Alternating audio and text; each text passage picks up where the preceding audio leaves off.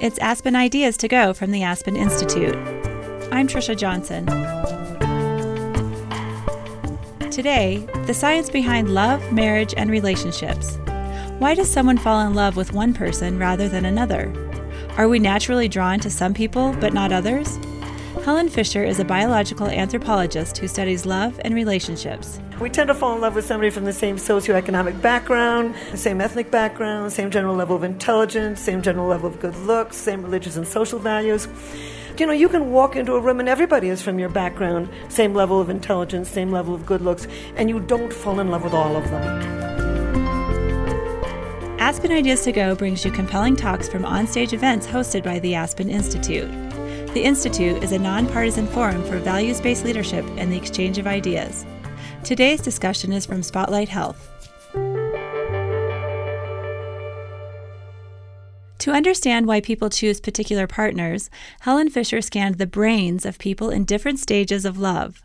The result turned up four styles of thought and behavior that help explain the biological underpinnings of romantic love, love addiction, adultery, and divorce. In this episode, she reveals the secret behind keeping a long term partnership happy, why the later you marry, the more likely you'll stay married, and what a potential partner notices when you first meet. Your teeth, your grammar, and your self confidence. She explains why these traits are a natural first impression. Here's her conversation with Olga Khazan, a writer for The Atlantic who covers health, gender, and science. How did you come to be researching this? How did you come to be working for Match? And, and how did you get into this? Oh, I wish I had a sexy answer to that, and I don't. Um, I'm basically uh, I, I'm an identical twin. And when I was um, in college and in graduate school, everybody believed that all behavior was learned, that there's nothing came out of your biology. And I knew perfectly well that that wasn't true. And I began when I wrote, was, wrote my PhD dissertation. I thought to myself, if there's any part of of human behavior at all that would have a biological component, it would be our relationships, because it's our relationships, our love, our sex, our feelings of attachment, that bring us together into a pair bond and drive our DNA into tomorrow having babies. So, bottom line is, um, I, I, I, thought that if there was any part at all of human behavior that would have a biological component, it would be something having to do with our reproductive strategy. Not sexy, but that's the truth. And so, did did, did Match.com approach you and say, you know, we'd like to, you, you know, your help in, in, in, getting people together so that they're actually right for each other? Uh, they, they, it was um, 11 years ago. I'm the longest standing member of Match. I've gone through seven presidents, and. Oh. Uh, um, they called me two days before Christmas. I live in New York City. And uh, they wanted me to come in two days after Christmas. Uh, nothing happens in New York City at Christmas. I said, well, sure, okay. And, uh, and I went in uh, to their office, and all these people piled in, and I couldn't figure out who they were. Was this a think tank? Were there other academics, etc.? And as it turned out, it was the CEO on down. And in the middle of the morning, um, somebody, I think it was the president, um, said to me, he said, why do you fall in love with one person rather than another? And I said, I don't know. Uh, nobody knows. Uh, you know, you tend to fall in love with somebody who has your, uh, well, timing is important, um, proximity is important. At my age, lighting would be important. Uh, um, uh, we tend to fall in love with somebody from the same socioeconomic background, uh, same ethnic background, same general level of intelligence, same general level of good looks, same religious and social values. Uh, your childhood always plays a role. Um, your goals uh, play a role, whether you want to have children or not, etc. But you know, you can walk into a room and everybody is from your background, same level of intelligence, same level of good looks, and you don't fall in love with all of them. So I began to think when people say we have chemistry, what do they mean by that? Are we naturally drawn to some people rather than others? And that started me um, uh, in, a, in a study of the biology of personality. So I created a questionnaire uh, that has now been taken by 14 million people. And I've done two brain scanning studies of it, and, and we can go into, into that. But that's how it started. Okay, so and about those brain scanning studies. So one of the one of my most favorite books of yours is Why Him, Why Her, um, and it's actually a book that really helped me at one point in my life. Um, and it, it really breaks uh, people down into four basically uh, personality types, and so, and a lot of it is based on these these brain scans. Um, so can you describe how you did that, how you found those types, and and what the types are? Sure. So uh, just backing up for a moment, the reason Match called me is that I and my colleagues are the first in the world to put people in brain scanners who are madly in love, who have been rejected in love, and who have, are in love long term. And you can remain in love, not just loving, but in love long term. But you got to pick the right person. And this is what uh, Olga is talking about. I wanted to know people will say we have chemistry could nature have been so sloppy as to not pull us naturally towards certain kinds of people? So what I did is uh, the short version is I think that we've evolved four very broad styles of thinking and behaving, linked with the dopamine, serotonin, testosterone, and estrogen systems in the brain. So there's all kinds of systems in the brain. Uh, most of them keep the eyes uh, uh blinking or the heart beating. They're not linked with any personality trait. So the first thing I did is I went through the last, I don't know, 40 years of, of medical literature looking for any trait at all linked with any biological system. Now, we all know that assertiveness is linked with the testosterone system, that verbal skills are linked with the estrogen system, but there's a lot of others. Mm-hmm. So I ended up finding that these four broad styles of thinking and behaving are linked with these a constellation of personality traits. And um, so, for example, if you're very high uh, on, uh, expressive of the dopamine system in the brain, you tend to be novelty seeking, risk taking, curious, creative, spontaneous, energetic, mentally flexible, um, and actually Democrats. Um, and uh, I even know where they live. I know how many orgasms they have. I know everything about Americans. and um, if you're very and and that kind of person, a high dopamine style of thinking, is drawn to people like themselves. Uh, they want somebody who's going to walk into this bar, listen to this speech, then walk to the top of the mountain tonight and do whatever. Um, the high serotonin type style of thing. I don't like types because we're a combination of all of them. Um, uh, that style of thinking and behaving uh, is associated with being traditional, conventional, following the rules, respecting authority, concrete thinkers rather than theoretical, tend to be more religious, um, love rules, schedules, plans, etc. Republican or not? Republican, okay. yes, Republican. Have less sex, more orgasms, actually, too. Oh.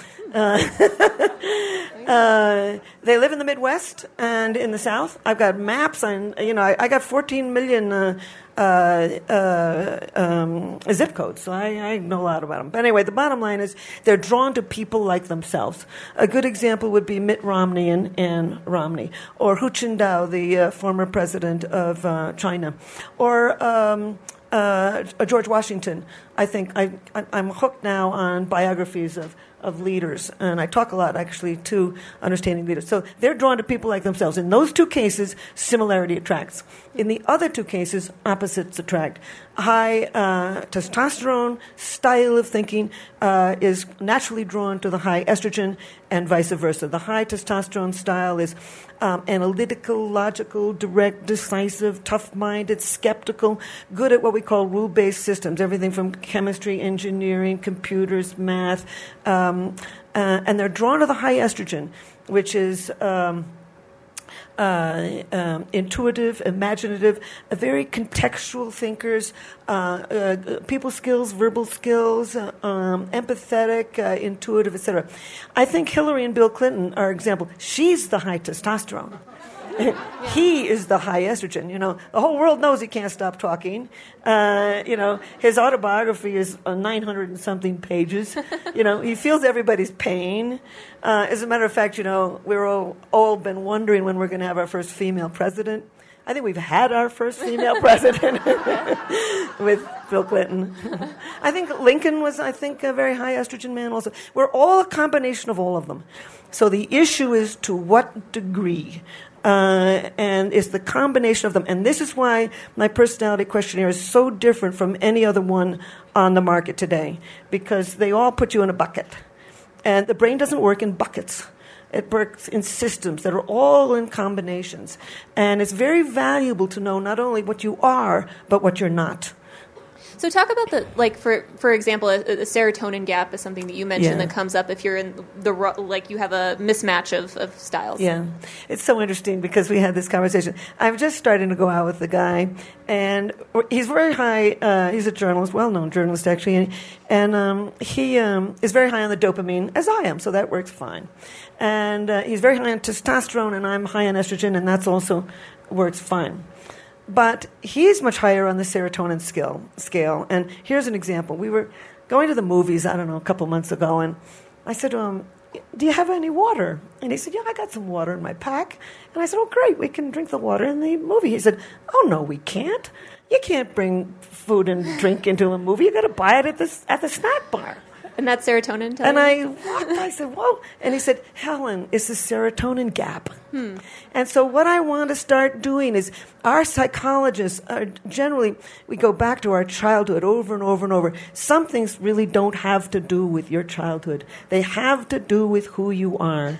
And if you begin to understand that a person really is a certain way, um, uh, uh, you can reach them where you live. I don't even believe in the golden rule uh, to do unto others as you would have done unto yourself. I believe in the platinum rule.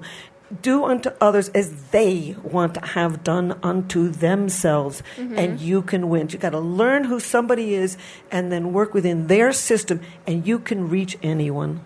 So you also, I mean, that that kind of applies to the business world also. And you mentioned that you're doing some business consulting now. Uh, Tell us a little bit about how that applies to different styles of leaders. I mean, you mentioned a few already, but Yeah. Um, uh, I'll tell a story about uh, uh, Deloitte. Uh, Deloitte uses my uh, paradigm, and they've trained uh, 190,000 people with it. And um, I was being introduced one night. I had to make a speech to a whole pile of them, uh, uh, about 1,400 of them in Las Vegas. And um, he told the story, and I just was sitting behind the curtain listening. Was, he told the story that. Um, he had heard me speak and he knew this new way of thinking about personality and he was spent all evening the following morning he was going to make a big pitch to a major international bank and uh, he had put the whole deck the whole powerpoint together. Everybody was on their way to bed and he suddenly remembered something that i had said. And he suddenly realized that he was pit- make, doing the wrong kind of pitch. He realized who these people were and i, th- I think that um, he was giving the huge theory first, which the high dopamine type would really like. But he realized he was talking to some high serotonin people who like the details. They like the details. They like everything. They, you know, skip the big idea, the details. So he called them all back and redid the entire PowerPoint. And then he said to the audience, and the following morning I made a million dollars. So, bottom line is, you know, if you can figure out who people are, and I train them to, to look at LinkedIn, to, to look at their emails, uh, to look what they do in their spare time, uh, and you can begin to get a feel for the basic biology of somebody. And then I did a study of 178,000 um, uh, people um, to find out what words these people use. And so I say to various people in business, don't listen to just the content of the conversation, but listen to the words that they use as they are expressing that content. And you can begin to understand, once you know it, to who, who somebody is. And then, um, you know, you can begin to, if you know the brain, you can reach anyone.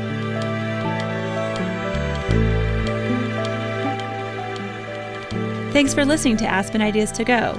On the show today, Love, Sex, and the Brain. Our featured speaker, Helen Fisher, is the Chief Scientific Advisor for Match.com. Fisher was featured in another episode of Aspen Ideas to Go about how our devices are affecting our relationships. Sex drive, romantic love, and attachment are drives. They come from the most ancient parts of the brain, and they are not going to change whether you sweep left or right on Tinder. They're not going to change whether you meet the guy next door or you meet him on Match.com. Find a link to the episode, What is Technology's Toll on Intimacy, in our show notes, and listen on Apple Podcasts, Google Play, NPR One, Spotify, or your favorite podcast app. Back to our featured conversation. Here's Olga Khazan. Well, I want to pivot just a little bit to talk about slow love and Oh, this yeah. this kind of concept that you know people having one night stands, even you know friends with benefits. It's not necessarily a dead end. Um, can you kind of explain how you how you found that and why that is? Yeah. Thank you, Olga. This is my favorite thing. um, um, I call it slow love. Um, I do an annual study with Match uh, called Singles in America. We do not poll the match population. Uh, we poll the American population. So it's a representative sample of Americans based on the U.S. Census. And uh, every de- year we do it. We're in our eighth year now. It'll start in August. Ruins Christmas for me, destroys it. Um, but anyway, every single year we ask some questions that are trend questions. We want to see if times have changed. And every year we ask some new questions. Among the 10 twen- uh, trend questions that we ask are um, I'm leading up to telling you that the future is good. So th- that's the bottom line. Um, the, um, every year I ask the question um, Have you ever had a one night stand? and over 50% of American singles have. Now, not necessarily last year, but over the course of their experiences. Over 50% of Americans have had a friends with benefits, and over 50% of, of Americans have had a long term live in relationship before they marry. Americans think this is reckless. Mm-hmm. And then I read an article that 67% of people who are living together long term are terrified of divorce. We are terrified of divorce. And it began to occur to me that this is not recklessness, this is caution. That today we want to get to know every single thing about a person before we tie the knot. Where marriage used to be the beginning of a relationship, now it's the finale. And I thought to myself, if there's this long, what I call the pre commitment stage, uh, or what I call commitment light, L I T E, commitment light, during which you get to know every single thing about somebody, you can get rid of the bad relationships before you marry. So, wouldn't that mean then that by the time you walk down that aisle, you know who you got, you know who, you want who you got, and you think you can keep who you got. And so maybe we're going to see in America, and I think in the world, um, uh, better marriages because of this long pre-commitment stage. So I did a study of 1,100 married people, and I asked a lot of questions. But one of the questions was, would you remarry the person you're currently married to? And 81% said yes. So I've also looked at divorce in 80 cultures through the demographic yearbooks of the United Nations, going back to 1947. And these are two data points. One being the fact that everywhere in the world uh, where it's not arranged marriages, um, the later you marry, the more likely you are to remain married. And so here we have a second data point this long pre commitment stage before you tie the knot. I think these are two huge worldwide demographic change, uh, trends that are enabling people to make finer decisions when the time comes, marrying later and marrying the right person. But you got to pick the right person, that is for sure. Very important. Um, so a- another kind of really interesting trend that is a little bit cou- counterintuitive is, is the age stuff. So so older people actually have maybe more active sex lives than we might imagine, Yeah. and millennials not so much. Uh, Tell us uh, what you found in, in that in that space and, and why you think that is. So millennials, um, it, with Match, um, you know, we did, we did a we did a, a big study on millennials this year. It's only been out a few months, and uh, they have the least sex of any generation, by far the least sex, and um, uh, but when they do have sex, a 34 percent of singles have had sex with somebody before the first date. And millennials are the 90% more likely than other generations to have sex before the first so if they if they're going to have sex at all they're going to have it fast. And so what I, I call it fast sex slow love right? Okay. how come? So anybody in the room's guess would be as good as mine but here's mine. Um, i think from looking at a lot of millennials um, i think they're very ambitious. I think they're very busy um, uh, they are uh, they have very little time. They the vast majority of them want to really get somewhere in this world, and they are really putting career first. And I think what they're doing when they have sex before the first date, I call it the sex interview. You know, you learn a lot between the sheets, you know. And in this day and age, they're not scared of pregnancy. They can know how to handle that. They're not scared of disease. They know how to handle that. They don't have to walk the walk of shame. Uh, that, those, those days are over.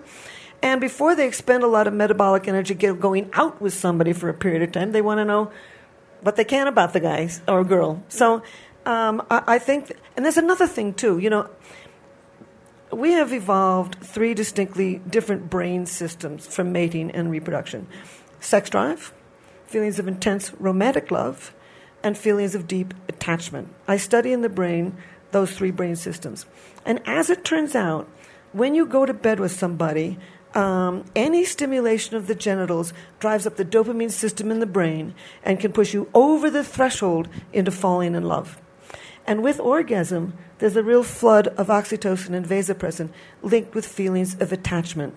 So casual sex is not casual unless you're so drunk you can't remember it. It's not casual. Things happen in the brain. So these millennials are doing one of, one of two things. They're either having the sex interview to decide whether they want to go out with this person at all, or they're trying to um, trigger that brain system instantly and have the person fall in love with them fast. And, and what's going on with, with older people, middle aged or, or elderly people? It's so interesting. Um, we really don't understand, uh, old, and we don't understand men either. Uh, men, uh, uh, men, men fall in love faster than women. They fall in love more often than women.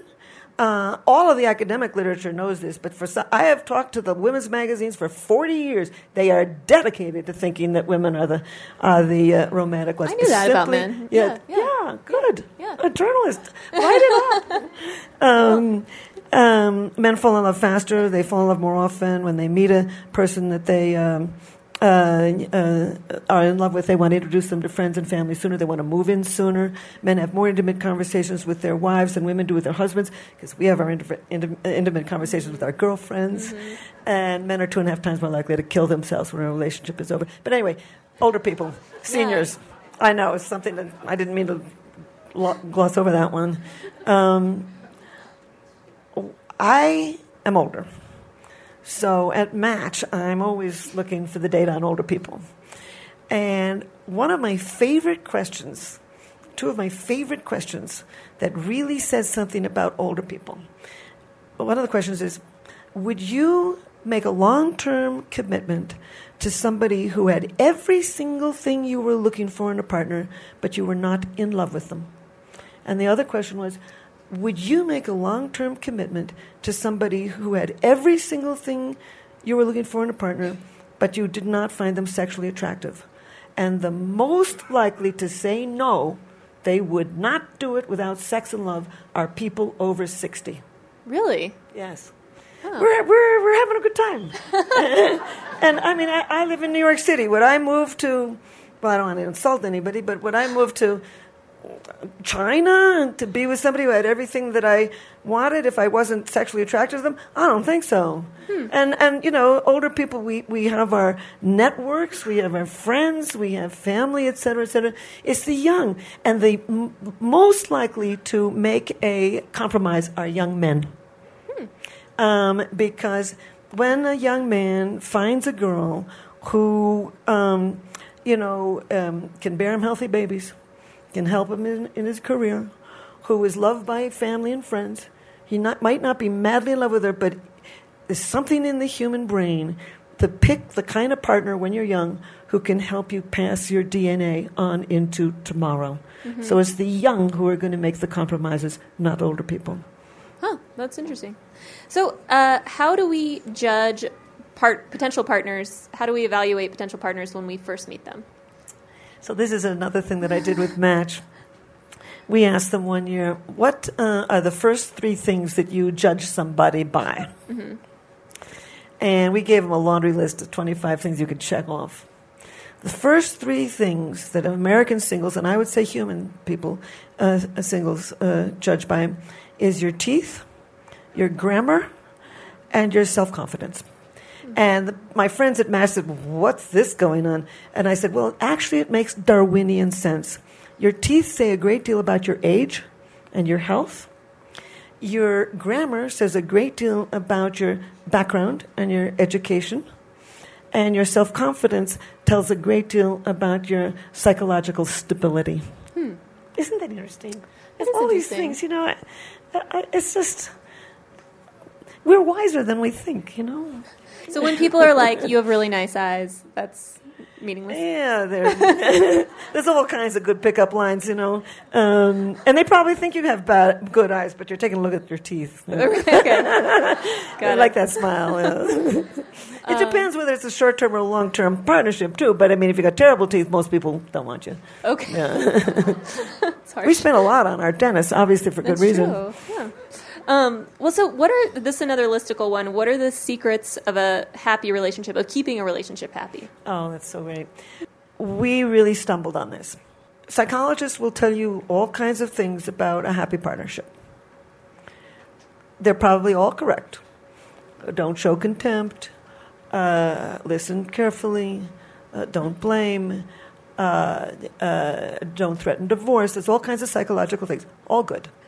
This is what the brain says. This is what the brain says about long term partnerships. It comes from my, our various studies. We put people in the brain scanner who were married an average of 21 years. They kept on coming into the lab saying, I'm still in love with her. Not loving, but in love. So we finally put them in the machine. And we ended up finding that, and also we did it in China, long term relationships. And we found three brain regions that become active in people in a long term, very happy partnership. A brain region linked with empathy, a brain region linked with controlling your own stress and your own emotions, and a brain region linked with what I call positive illusions hmm. the ability to overlook what you don't like about them and focus on what you do. Any tips for doing that? Yeah, and what? Any tips for doing that? Uh, uh, Well, I'll tell you with me, um, I went out for 18 years with a guy, and we broke up about three years ago. Oh, he was so slow. Oh, my God. I, I, I would walk like this, and he was always behind me. Uh, uh, he talked slowly, he thought slowly, he, he talked with his eyes shut. It was just unbelievable. But when we went to the Metropolitan Museum, he looked so carefully at a picture, and then we'd go out to dinner, and he would talk about the meaning of the picture. He read me over a hundred books. We've gone to uh, hundreds of plays and operas and ballets and this and that, and he talk. He reads all about it beforehand. When we would get into bed at night, he read me almost all of Shakespeare. A man who is slow can do that, and I would say to myself, "Okay, Helen, he's walking behind you again." But he's read you all of Shakespeare. So find the good parts and really go there, live there. Okay. Yeah. Um, any other? Oh, you mentioned I think. Yes. Yeah, mas- massages, right? Or Um, yes. Um, you also want to keep all three of these brain systems alive sex drive, romantic love, and feelings of deep attachment. Um, to, to sustain feelings of romantic love, do novel things together. Novelty, novelty, novelty drives up the dopamine system in the brain and can give you feelings of romantic love. And I don't mean swinging from chandeliers. I mean, you know, take your bicycle to a different park. Uh, you know, go to a different uh, uh, restaurant on Friday night. Go to don't always go to the su- same summer place. Novelty. This is why uh, vacations are romantic because it's so different that it's driving up the dopamine system and can help push you over that threshold into feeling romantic love. In order to sustain feelings of deep attachment to a partner, stay in touch.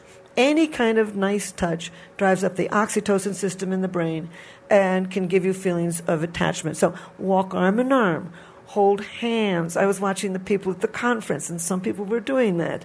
Um, um, um, at dinner, put your foot carefully on, on top of his foot. Stay in touch. Get rid of the two big armchairs that you watch television in and get a couch so you're sitting next to each other. Um, learn to at least start the evening sleeping in the other person's arms. All of and kiss them for God's sakes. That drives up the oxytocin system in the brain. And uh, to sustain the sex system, have sex. Just have sex schedule it. We schedule every other thing in our lives, schedule the sex, and, and have sex. They're all very good for the body, very good for the mind, and people who are in positive relationships live longer, healthier lives. So you, you also read about love as a, as a type of addiction, um, and and obviously not a, a necessarily a damaging one, but Yeah. can you kind of elaborate on that a little bit? Um, this is something that's very special to me because we this is a health conference, and I thought to myself, "Gee, why is not anybody talking about romantic love and attachment?"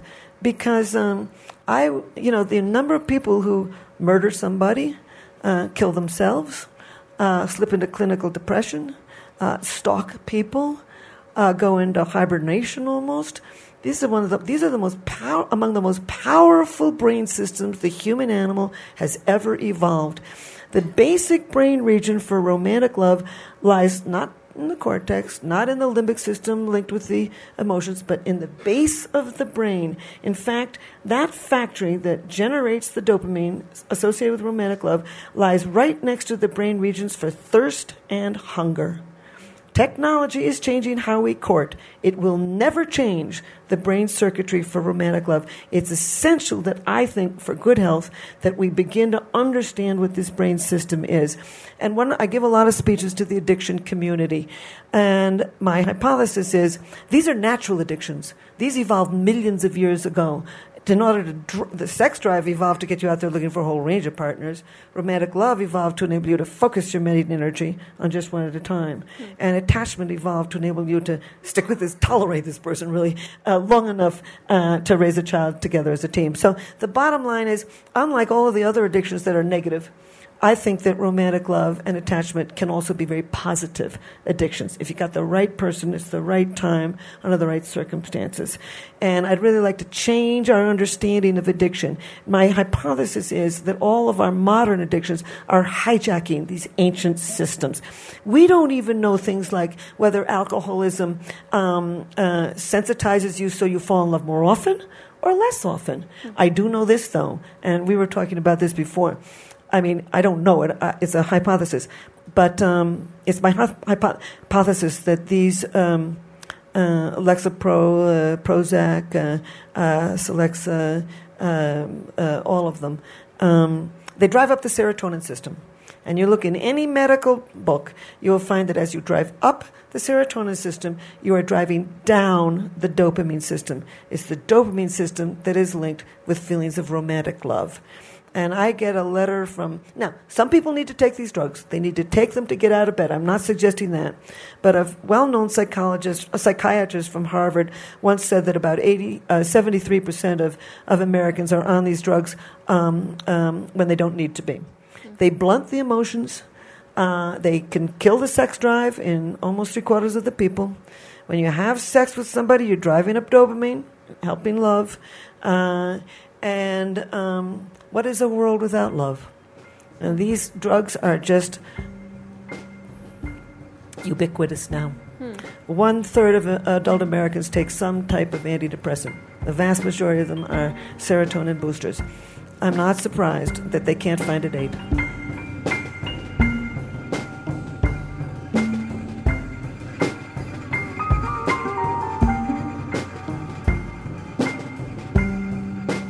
It's Aspen Ideas to Go. Did you know SiriusXM's Insight channel carries our show? Listen to Aspen Ideas to Go on Saturday, Monday, and Tuesday on channel 121. Find a schedule at SiriusXM.com/insight.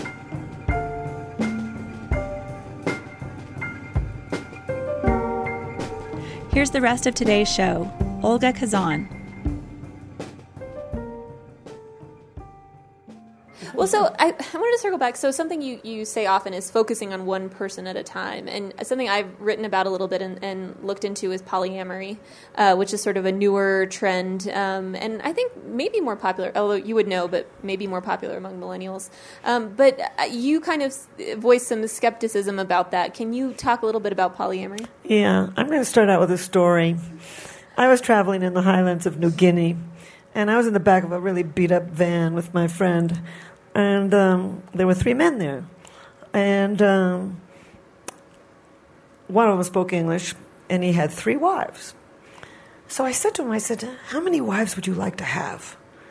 And there was this long pause, and I thought to myself, Is he going to say five? Is he going to say ten? Is he going to say 25? And he leaned over to me and he said, None. the bottom line is we are a pair bonding animal. This is what I write in all of my books We are animal. 97% of mammals do not pair up to rear their young. People do. If chimpanzees were writing about people, they would say it was one of the most flipped out things that this animal does is form pair bonds. And we do. We are also adulterous. We've got a what I would call a dual human reproductive strategy, but we form pair bonds. We are built to form pair bonds. A series of pair bonds often, marriage, divorce, marriage, divorce, but we are built to form pair bonds. Polyamory, poly means many, amory means love. It's an old term, actually. And long ago, it was middle aged uh, married people who wanted to stay in their marriage, deeply loved each other, but wanted the thrill, the zing of romance. So they decided that what they would do is be completely transparent and they would both go out and find lovers. Not just sex partners, but romantic partners. Yeah. And so that's in the old days. Now the young have borrowed this term or moved this term forward of, uh, to polyamory. And, and in New York, um, what they will do is they will have two or three sort of deep partnerships with two or three people. Triads? Yeah, try it. Is that what they're called? Yeah, that's what they're called. Oh, thank you. and uh, you must tell me uh, more. and um, and then they will have their other relationships on the side, but they're completely transparent. And I admire that. I mean, um, and they've always liked my work because they think about these three different brain systems sex drive, romantic love, feelings of attachment, and they know that, you know, there are these three different styles and that um, they want some from one person and some from another. I admire their transparency. It's not going to work for most of them because we are a jealous animal. We do not share well. And um, I think a lot of them are in their 20s. They don't want to settle down. At some point, romantic love will hit. Romantic love is a brain system like a sleeping cat. It can be awakened at any moment. And as soon as it is, you can get very jealous. And what they don't tell you, and I'm sure you know this, is that, you know, they might have all of their romances and et cetera, et cetera, but then they talk about it endlessly. You know, they're endlessly talking about their feelings and, and this and that. That's why I think that um, um, we evolved clandestine adultery rather than, uh, you know, open, transparent adultery. Um, so my guess is, I did a study of polyamory this year with Match.com, and we asked a lot of questions about it. Sixty-eight percent of of singles are um, perfectly comfortable with the concept, but only six percent have ever done it. Or yeah, so it's it's not natural to the human animal. Um, I've looked at adultery in 42 cultures. You find it everywhere, even where you can get your head chopped off for it. Um, but um, it's clandestine around the world because we're a jealous animal. So well, polyamory will be a, there'll always be polyamorous people, uh, and uh, but not a lot of them.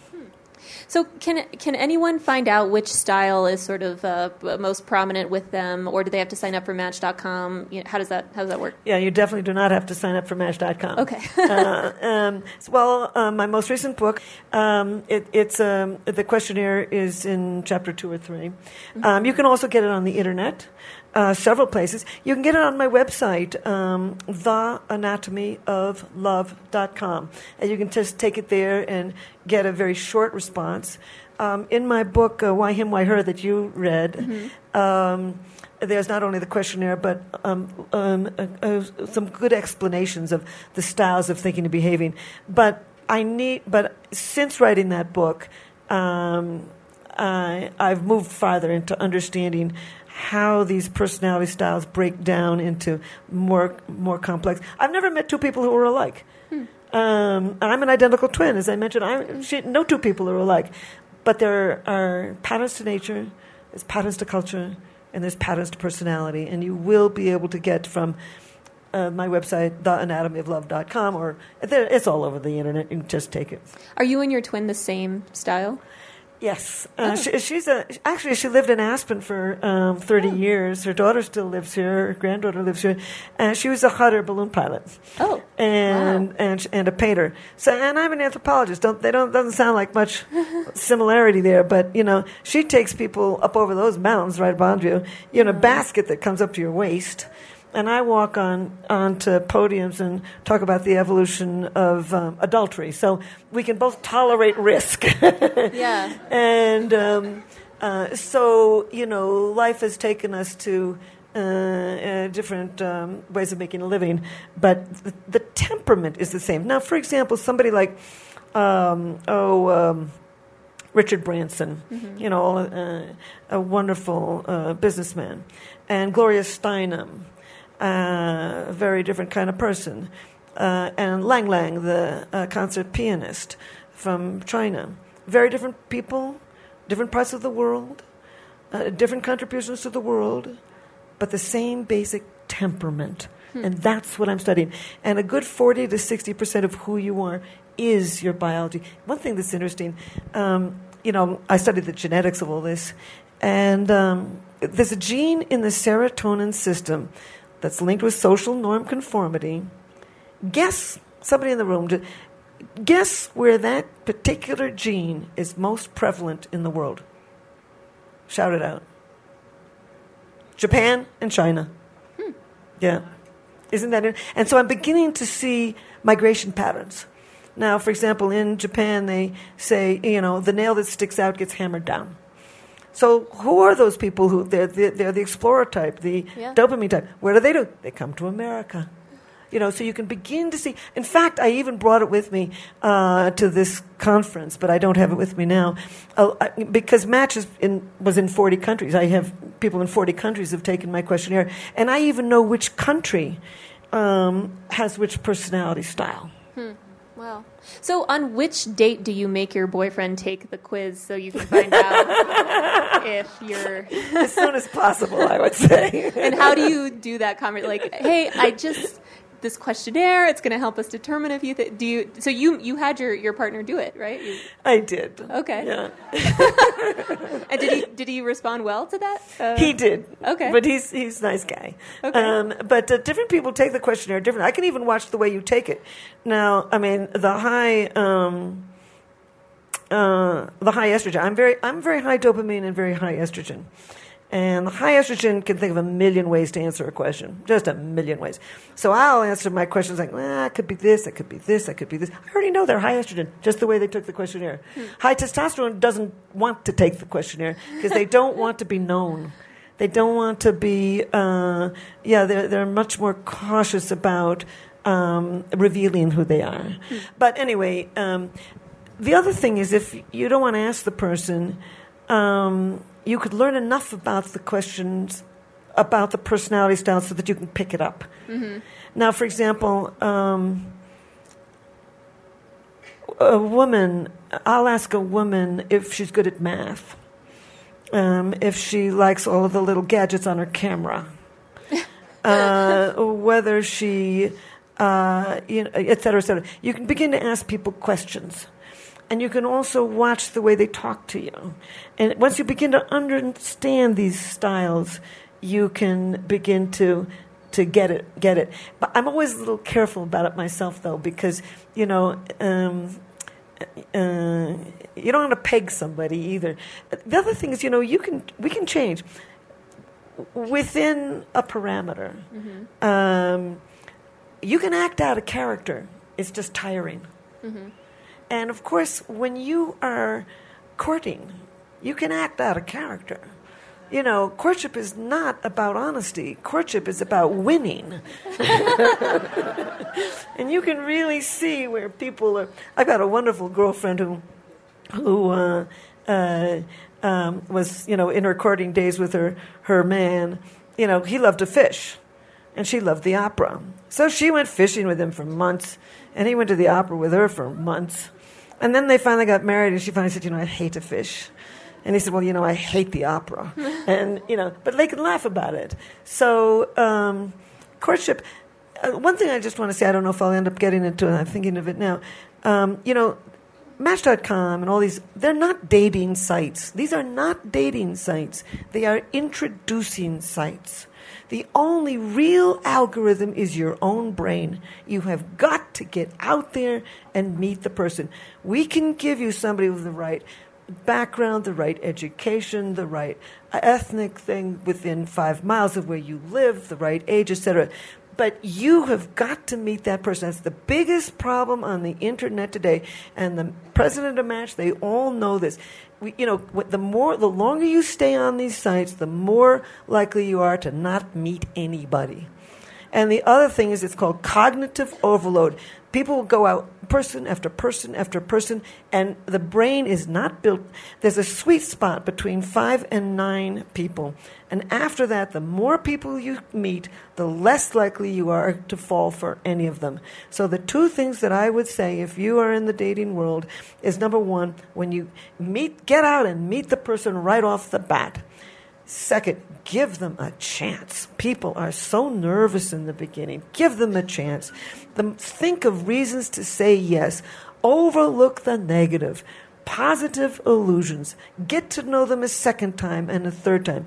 And after you've met nine people, stop and get to know at least one of them better if you really want love. Huh, all right. Um, well, I'm, I'm sure you guys will probably have some questions, so we're going to take some audience questions. So you talked about uh, all the traits that men have and how they're different than what we would expect. What's going to happen when college campuses today, not when, but college campuses today are 51% female? How is this going to play out? It's very interesting. Um, you know, college is really built for women women I, I, wrote a whole book called the first sex the natural talents of women and how they're changing the world. Feminists hated the book because they don't want to believe that there's biological differences in the brain. Um, um, uh, i study the brain and i study human evolution. Women bring a huge amount to the job market that is really important. Uh, men and women are like two feet.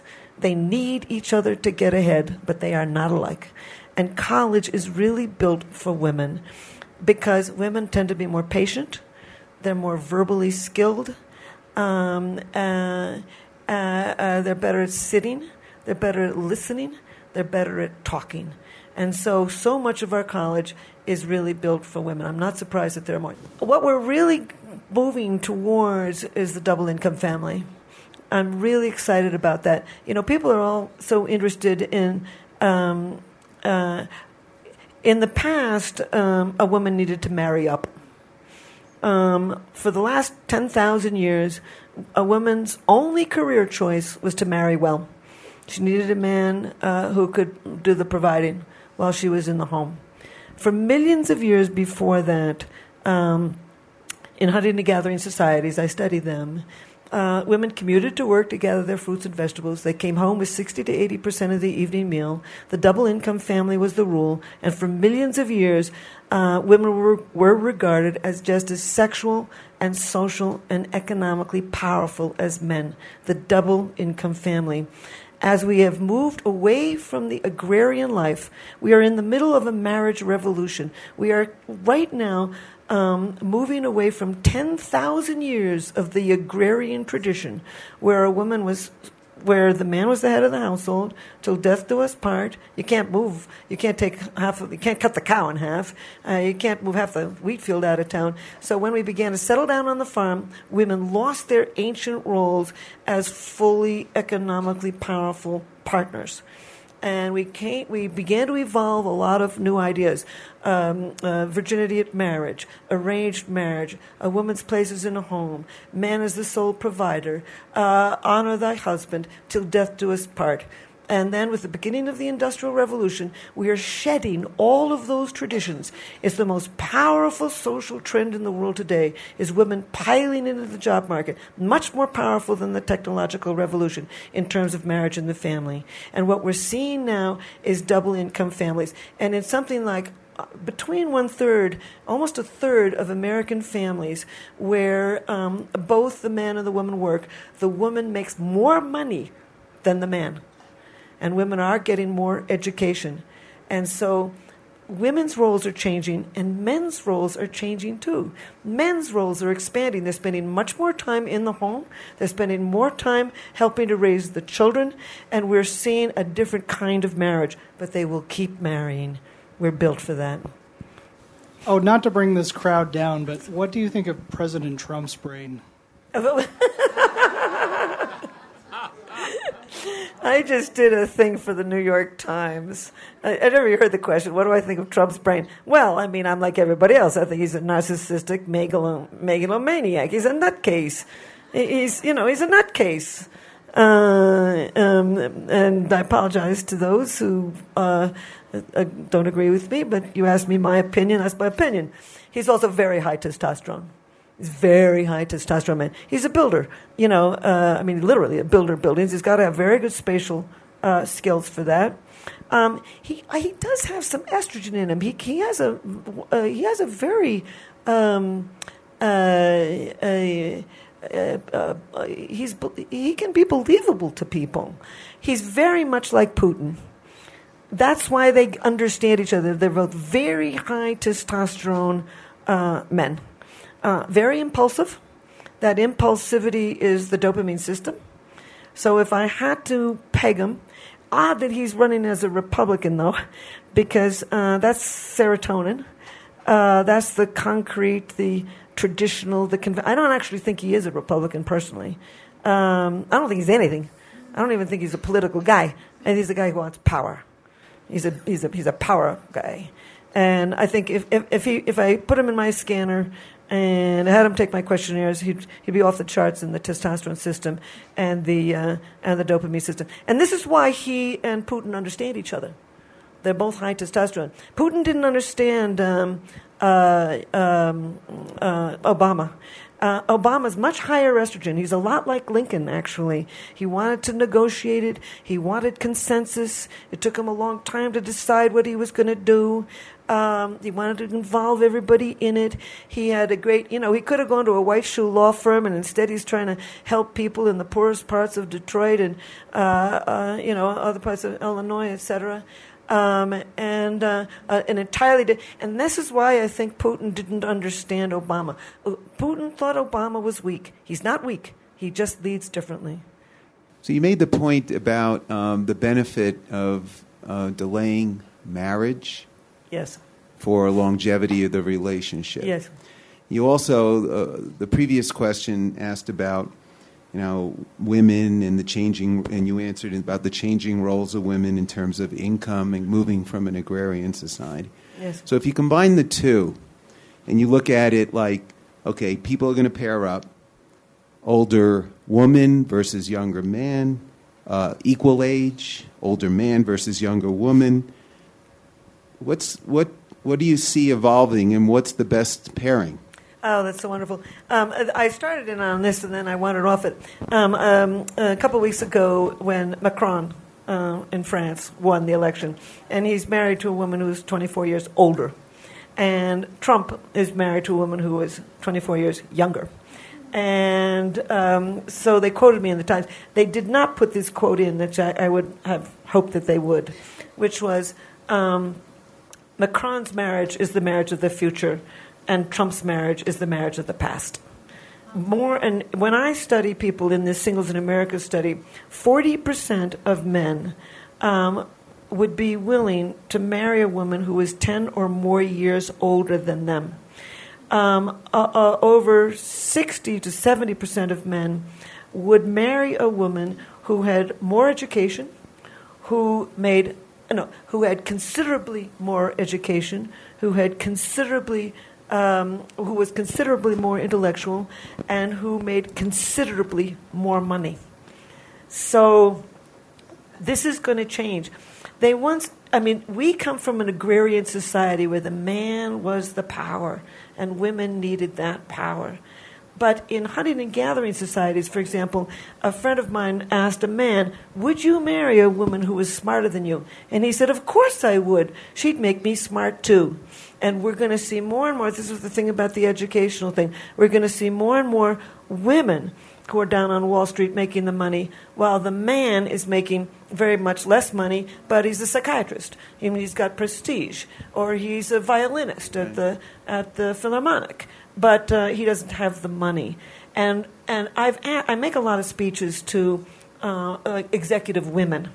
And I, I'm always interested in how they've managed this because we're just in this marriage revolution. We still don't know how to handle a, relationship in which the woman's making all the money and um, and they they all often say exactly the same thing to me. They say, Helen, I knew he was always going to be a primary school teacher. I admired him for that. I make the money, and that's and so they, they, they, they know this before they go into it, and they somehow work it out. And we're going to see more and more of that as women become more economically powerful. So, as a follow up, if you were going to advise my three daughters over the next 12 years about feeling pressured to get married at a younger age, what would you tell them? Well, I, I, I don't think it's um, uh, uh, the highest divorce rate is in people um, in their very early 20s. Uh, the highest divorce rate is also in the entire Bible Belt. And the highest divorce rate is in the Bible Belt not because these people are religious, but because uh, religious people feel that they should have sex after marriage. And, um, and so they marry very young in order to have their sex and their partnerships. And so they don't know themselves, they don't know uh, their partner, and uh, they don't know how to handle problems yet. And so um, all the data show that the longer you wait to marry, uh, and the more time you spend with the partner before you wed, uh, the more likely you are to uh, be able to sustain that marriage long term. If, if a young person came to you and asked you to help them know whether they're in love, how would you answer that question? And um, if they're not sure would you do you think that giving them maybe L-Dopa might push them over the edge? I wouldn't give them L-Dopa um, or even cocaine. That'll drive it up, but not for long. You know, the following morning you wake up, you're not high anymore on the cocaine, so I'm told, right? Uh, and uh, uh, so, uh, um, okay, uh, people have come to me and, and, and asked me that. And the first thing I do is I ask them about the relationship and all of that. Uh, but I also will list the characteristics of, of romantic love and see if they have them.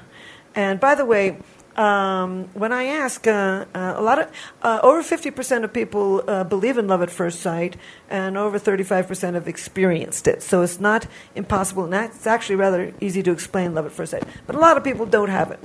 And um, but anyway, here are the basic characteristics of intense romantic passionate love, not the sex drive, not attachment. First thing that happens is a person takes on what I call special meaning. Everything about that person becomes special.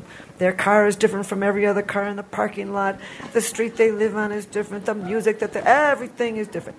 Then you focus on them, you know. And I would ask people before I put them in the brain scanner, what do you not like about your partner? And they can list it but then they sweep that aside and just focus, focus on what they really do like. As Chaucer said, love is blind. And then uh, intense elation when things are going well, mood swings into terrible despair when you don't get an email, you don't get a call, you don't get a text. They don't. They go, they disappear on you for the weekend, etc. Um, uh, intense energy. You can walk all night and talk till dawn. Uh, butterflies in the stomach, weak knees, uh, dry mouth, uh, things. Um, uh, uh, uh, dependency, um, separation anxiety, you don't like to be apart, frustration attraction when they don't call, don't write, you like them more, because actually what's happened is you've driven up the dopamine system. Um, but the three main characteristics are uh, somebody's camping in your head. You think about them all the time. Uh, uh, and yes, you do want to have sex with them, but the second characteristic, what you really want is for uh, emotional union, for them to call, to write, to ask you out, to tell you that they love you. And, and last, you're highly motivated to win them, just like any other drug. What people will do when they are in love is out of this world. But basically, from a Darwinian perspective, you're fighting to win life's greatest prize, which is a mating partner. Last but not least, romantic love is very uh, hard to control. As Stendhal once said, he said, Love is like a fever. It comes and goes quite independently of the will. So if you're not in love, keep on ride roller coasters with him for God's sakes. Take a vacation to different places. Jack up that dopamine system. Make love to him for Christ's sake. You know, and get to know him. And eventually, uh, it may happen. We're built for it. so why don't I close with this? So we're all interested in the future. And I'll just say this one line. Uh, it's the last line of my book. Um, you know, any determinant of the future needs to uh, take into account the unquenchable, adaptable, and primordial human drive to love. Thank you. Thank you, guys.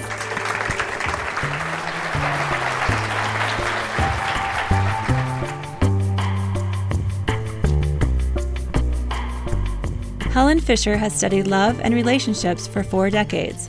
She's a senior research fellow at the Kinsey Institute and has written several books, including Anatomy of Love A Natural History of Mating, Marriage, and Why We Stray. Olga Khazan is a staff writer for The Atlantic. She covers health, gender, and science. Their conversation was held at Spotlight Health in June of 2017. Make sure to subscribe to Aspen Ideas to Go wherever you listen to podcasts. Follow Aspen Ideas year round on Twitter and Facebook at Aspen Ideas. Today's show was produced by Marci Krivonen and me and recorded by our team at the Aspen Institute. Our music is by Wonderly. I'm Tricia Johnson. Thanks for joining me.